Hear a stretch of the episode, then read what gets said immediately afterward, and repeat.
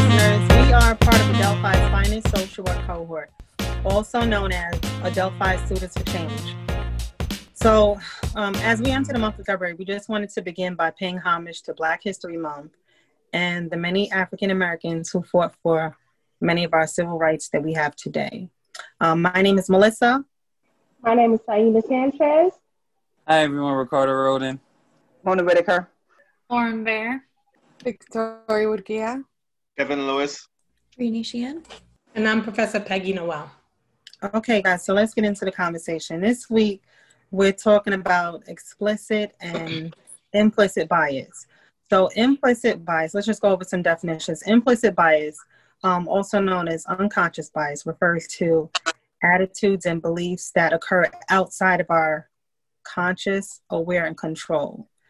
Um, explicit biases are um, biases that we have that we're more aware of. Um, and, and those are such, such as outright uh, racism, prejudice, and things like that. So, to kind of tie in Black History Month with implicit, explicit bias, right? I have like a funny story. So, um, growing up in growing up in inner city, right? I grew up in the projects, and anytime my mother got a really important phone call, she would put on her business voice. So if anybody grew up in a black household, we know what that looks like. she's yelling at the kids, sit down, you know, whatever she's doing, right? And then all of a sudden, hello, hi, good afternoon, right? So she puts on that voice. So growing up, that was just that was just something that I just knew that she did. I didn't really think much of it. But now looking back, you know, we always now that we're in social work, we, you know, we see things differently and we analyze a lot of things. Now looking back, my experience with that, I'm thinking, I think that was a implicit bias. I think her her her use of like, you know, uh, using her proper voice and you know articulating her words. I think that by her doing that, um, it made her feel more maybe worthy or made her think, uh, you know, internalize that she was more intelligent, responsible when she's talking to these like bill collectors or whatever. Do like, do you guys have any any other um, experiences with like implicit bias or explicit biases? Well, I don't speak on implicit biases because growing up in the like you did, my mom did the same thing and I could hear her in the next room over and I was just saying like, you know, I grew up to start doing the same things, you know, following their behavior because I was only doing what I was taught. And I thought that that would possibly get me ahead because, you know, that got my mother and my grandmother ahead as well. So um, I could definitely speak on the implicit biases, uh, following the behaviors of my mom and trying to be something other than my culture because of knowing the behavior, following the behaviors of other people and how we can get to the next step ahead of being black. Can I just say, can I just point out how we, how in that just description of the story, um, there was bias there, automatic, explicit bias, because we automatically made the stereotype that growing up in a black household that the mother's yelling. My mother was not yep. a yeller. so, and and my mother is very black. So just so that you know, mm-hmm. we can like kind of like perpetuate these stereotypes for our yep. own selves, right? Yep. Yeah. So we can't. I, I think we can't talk about. We have to.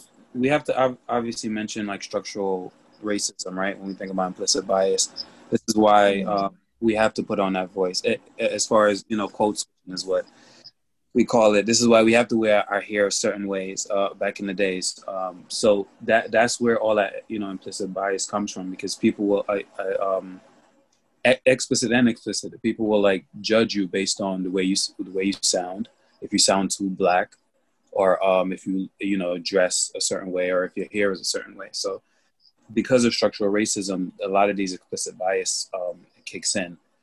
Is implicit and explicit bias specifically and solely about race, or is it, or do you consider the other isms because we, um, uh, Melissa, I'm going to bring you up again. I'm sorry. There was another implicit bias made, um, explicit bias made about um, people that live in the projects, right? Like, so we have, you know, you know, saying grown up in the projects, like automatically that comes with something, right? Like we automatically believe like this, a certain household looks like this when we um, talk about class and how where people were raised, right? I mean, yes, absolutely. Yep. That was me giving you already the picture that you that I feel you already have about absolutely. Yep. Mm-hmm. I mean, I'm glad that you pointed out. But yeah, there there there's plenty other isms. There's ageism, there's um sexism, you know, that so there's many other uh, biases unconscious. We you know, we don't really think but just like you said, that was that was unconscious of you know, that was unconscious to me. I didn't even realize what I was saying because I'm so used to doing that. Mm-hmm. You know, that, you know, I was just perpetuating it. Right. We see, we see, we see, we think of, we think that this is the way that we are supposed to be. Like we perpetuate a stereotype that is, that works against us sometimes. Right. Because you're right. We do, code switching is a mm-hmm. thing and we we've had to do it as a uh, well many people have had to do it as a result of racism. Um, yeah it's a survival mechanism. Exactly. but some, but some of those stereotypes is true though. That's um yeah. Some of y'all be loud in the hood i ain't gonna lie. But you're not gonna do ricardo I'm just saying. I never, you know, I never grew up in the hood, but I drove past it, and I, I don't know, y'all. That was a little loud. oh God. Just saying. I never grew up in the hood. well, it's okay.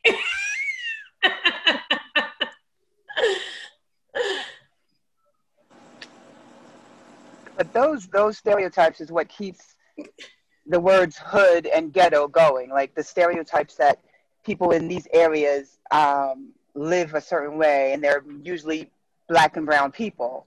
Um, but they were perpetuated by not by people that are not of color to keep us in a certain place, to keep them out of like I I, I want to talk about like keep them out of their communities, keep them away from things that they have going on. So if you can continue to perpetuate the ideas that blacks are loud, blacks are lazy, blacks are this, and they're not going to keep upkeep their properties, it'll, it'll help you to keep them. Hmm? Employment. I'm sorry. Yeah.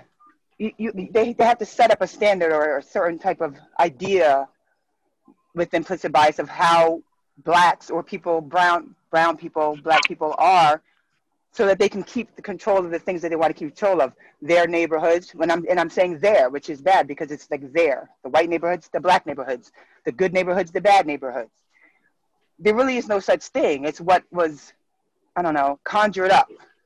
I was thinking about that even in terms of the idea of like a high crime area or like a high crime neighborhood because white collar crime takes place all over, but we never call like a a business where there's a lot of embezzlement happening a, a high crime area. We use it only to refer to like certain neighborhoods where like there's a, a majority population of people who are not white. You know. Yeah. It, yeah, it works. It, I mean, it works the other way for me. Like for me, um, not like I, um, my personal experience. So like I know I was working, uh, predominantly white folks, and they asked. We were talking about cooking, and like I said, you know, they was like, "Oh, how do you make your chicken?" And like implicitly, I'm like, with a lot of seasoning, you know. But I said that I said that because I didn't Sorry. I didn't realize until like after the fact. I'm like, oh snap, like that's that's me perpetuating a stereotype that you know you know white folks don't cook or whatever they don't season their chicken. So like stuff like that is like we all have it because I, I, I remember that and I like I went home I was like oh snap I wonder if they thought that I was trying to like you know be disrespectful but was the question so, of chicken asked asked for, you because you were black I know, I no, no, no. It was, I, it was a general conversation. It was. Oh, okay. Our food. We were talking about food, and they they said they would make some orange chicken or something like that. Oh, okay. Of course, and then so what oh. about it? Sorry. So yeah, funny. I wouldn't have thought that that was um that was rude because I'd have been like, it's a lot with a lot of different seasonings. Like I, I didn't even think of it as something. Yeah, I'm assuming they went home and put a lot of seasoning on their chicken and was very upset. yeah, I don't know. So I didn't. I, I, I don't want to. So too much of anything is bad for you, by the way. Yeah, and the same thing with, and I don't eat chicken. Sorry. Sorry, Ricardo. Yeah, no, it's the same thing with sexism and stuff like that. It's like c- certain things you say that you don't even realize, like, oh snap, that was like, like, like mansplaining, for example. Like, you know, sometimes when, when like women talk about anime or like cartoons or like anything that's supposedly be manly, you like, wait, you know about that? You know what I mean? And that's like an explicit, an implicit like bias. Like women are not supposed to to know. Oh, a- absolutely. Yeah. Mm-hmm. Absolutely. Um, even when it comes to like, I do a lot of um, renovations, um, you know, on, on, on houses and um, it's, it, I go through the same thing. You know, I go, I go through the same thing when I'm explaining what I want done or when I say, you know, when I'm like, okay, no, you can do this. I'll do this to, to, to, to cut costs. You know how to do that? Yeah. I mean, it's, it's, it's just the skill that you do with your hands, right? It's not only for men you know but yeah it's implied that i don't know. I mean and not only that this youtube just in case if i didn't know right?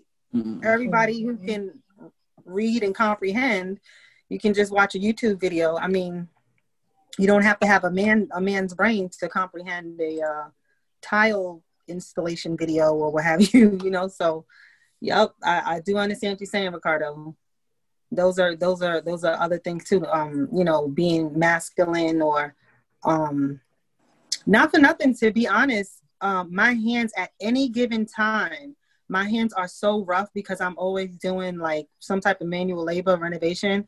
And i have a complex because what? Women are supposed to have what? Soft hands right? I mean, it's implied yeah, that when right? Yeah, yeah, i don't even want to take nobody thank God we in the pandemic and we don't have to do too much. We social distancing. Because anytime when I was in church and they say shake your neighbor's hand, I used to be like, you know, like giving a fist bump, you know, because I don't want you to feel how rough my hands are. Don't worry, Melissa. Mine are rough from all the hand washing.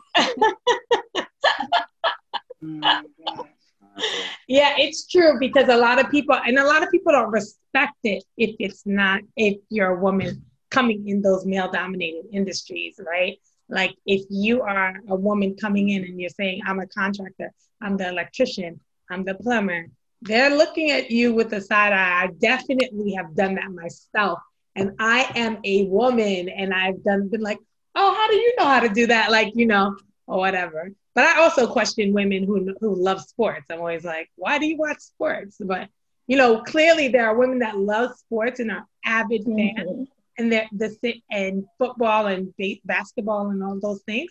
In in the I do enjoy basketball. Yeah. In the same way that I could, you know, women love clothes and nails and all of those other things. So you shouldn't underestimate whether a woman could do that. I've definitely my cousin is one of those women. That's why I always bother. She um she literally redo she renovates a lot and has done so many things to my apartment. She did the hardwood floors in her house, not my house. She did the hardwood floors in her home. Like she put in hardwood floors into her home. So she's it's pretty dope when you can do it yourself. Until recently, like until the pandemic started, I was a manager at a home improvement store and there were a lot of times that like someone would be waiting to talk to me. I would walk over to them and like ask how I could help them and they'd be like, "Oh, I'm waiting for the manager." So that definitely came up a lot. Yeah, I am. I am the manager. Oh wow, that's probably because of your age, right? Because you look so young. It's probably a combination of things. Right. It's probably gender and age. Yep.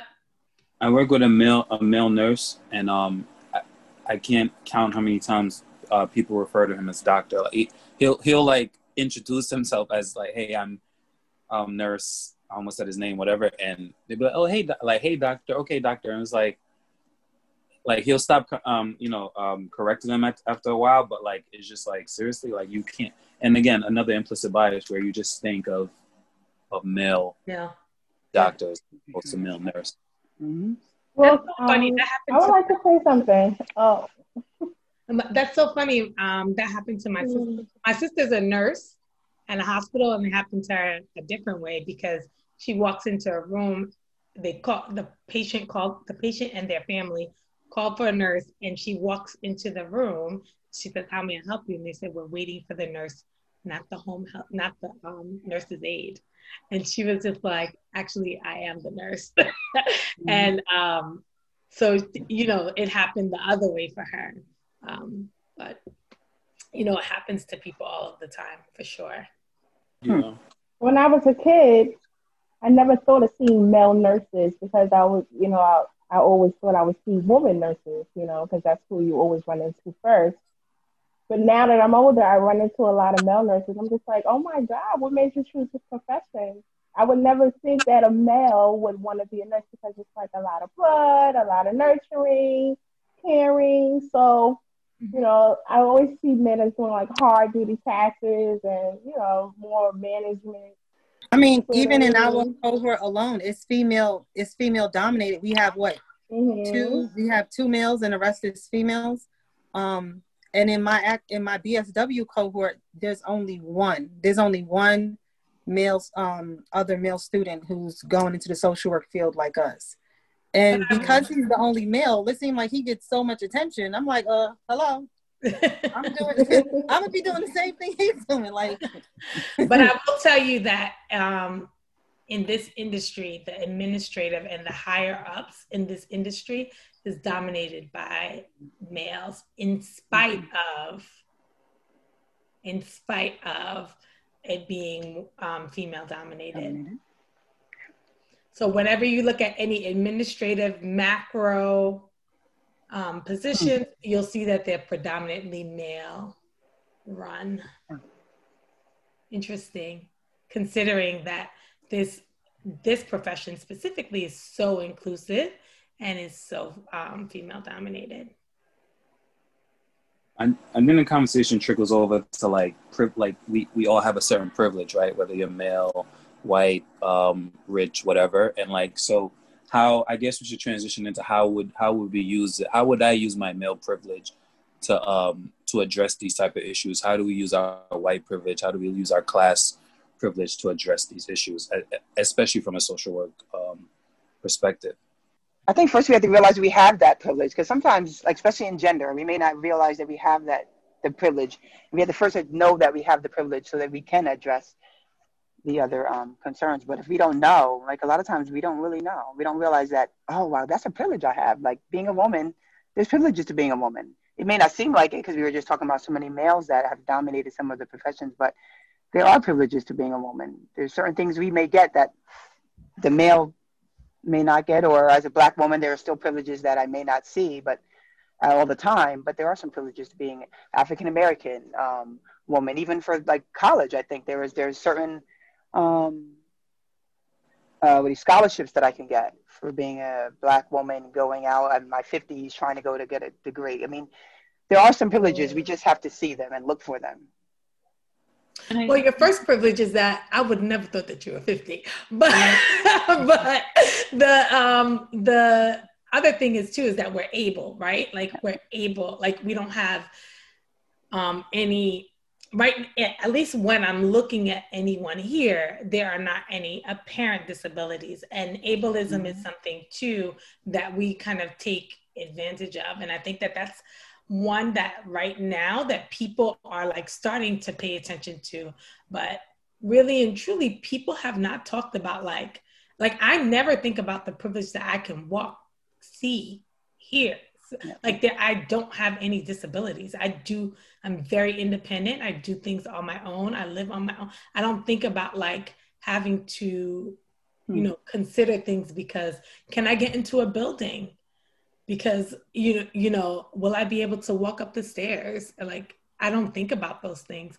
But i remember when i was opening my private practice that was one of the um, in the caqh forum that was one of the questions was like is is the space that you're providing service to ada accessible and i never mm-hmm. thought of that as an issue because that is not my issue. So you're right, Mona. Acknowledging it is the first step, right? acknowledging it and seeing past what you see as um, an issue. I looked into some of the ways that we deal with um, implicit biases, and we measure implicit bias with an IAT, which, if you want to take them, they're free on harvard.edu and they're kind of fun to take. And on that what? on harvard.edu, you can oh, take. IATs. But what does IAT stand for? Uh, implicit association test. So there's a bunch of different biases that you can measure that they have tests for. Um, and there are, there's very little evidence that taking like implicit bias trainings through your work lowers your IAT scores. And there's no evidence that it like changes your behavior long term or changes your ideas long term. And so this article was about how like Ricardo, you were kind of saying this earlier, like big structural changes are really what organizations should be doing, but instead they're giving us these like cheesy implicit bias trainings because it's cheaper and it's easier and it makes them look better than actually changing some of these like deeper structural issues. Yeah, the cultural competence training and stuff like that, which can you ever be competent? Probably not. so, yeah. Then they call it cultural humility now. I think that's what we're going with. Just being, just being aware. Um, a lot of teachers have been using so. But yeah, no, I don't think I don't those those those um uh, classes. Of course, I've taken a bunch of them, and I I don't remember any of them. So um, it is not effective. I agree. There were actually some studies that found that people's scores went in the other direction after taking them, which is really unfortunate. Mm. Well, it gets you to kind of like pay attention to what's what what's happening, right? Like like Mona had just mentioned, like really important to like acknowledge it. If I don't know that this is an issue, I remember when the pandemic first happened, my sister was like, go for a walk every day, just put your mask on. And I was going for a walk and there were two people in the park near me um, that were in a wheelchair, but they didn't have masks on. And I was like, and I walked ahead of them or whatever, and they came up behind me, and I was like, oh, in my head, I didn't say anything to them, but in my head, I was like, they should have said something to me that they were coming up behind me because they don't have masks on, and I have a mask on. And I was like, how we, and I literally was processing this while I was walking because I talk to myself when I'm walking and I not like literally, but I'm thinking to myself, right? Um, but I, I literally had to process for myself, like, would you expect anybody else to walk behind you because they're not wearing a mask to say, hey, I'm walking behind you and I don't have a mask on. No one would do that. So why do I think that these two people in a wheelchair is supposed to do that? And I literally like walked around the park thinking about this and thinking about like impact, right? Like I, I, how automatically I, I mean bias and how I automatically thought like they were supposed to do something for me just because, you know, and that's not necessarily true. That's true. Maybe the way that the study was done could have affected results. Like immediately after the training, your score doesn't change, but maybe you think about it six months in the future or something. Yeah, exactly. I, I have a question. So, like we already know, like a lot of our like lived experiences and like our upbringing and, and, and things like that contribute to our like, you know, attitudes and beliefs and the biases that we have. Um, but this this generation, like we're really promoting like self awareness and being woke and being like introspective and, and and everything. I'm I'm really curious, like do you think they would have as many um, implicit biases as we do, or do you think that it will get better like over time? Like, what do you guys think? I believe they're going to have it 10 times worse, though, especially when it comes to racism. During this era, we have, uh, during this year, we've had a lot of protests when it comes to white supremacists, when it comes to our, also our Black Lives Matters protests as well. Um, you know, they're facing a lot of traumatic, uh, a lot of traumatic lived experiences at this time, uh, especially with not being able to go to school and all these things in nature, and then not being able to meet friends. And on top of this, with the racism, there's also sexism happening. So I could just imagine it's not. It can get better with us because we are just a future social worker. So it definitely can get better. However, will it stop? We just have to keep fighting. So, that's, a, that's an interesting perspective because it's like you're right. The country has become clearly divided after this um, administration, right?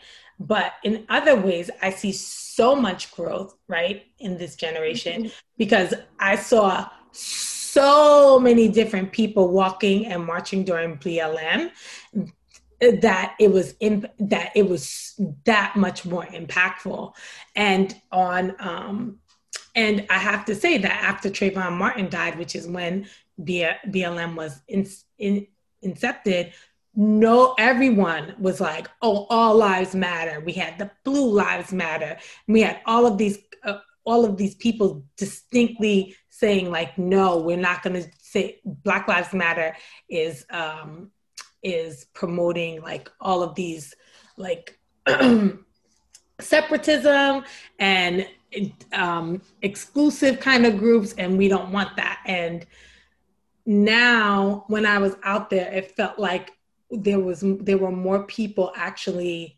standing with and in union and it even like mm-hmm. paired off to other marches around trans lives, especially specifically Black trans lives. I saw it, with, you know, you hear people talking about being more inclusive around um, ableism because bullying is still is a big thing, and you hear kids talking about that. And so I feel like there is some growth. Is there work to do? Absolutely. Do I think that there's more distinction? Absolutely. But I feel like that's it's still kind of in the same way that 75 million people voted for vote for Trump. I don't think 75 million of those people um, hate me because I'm black.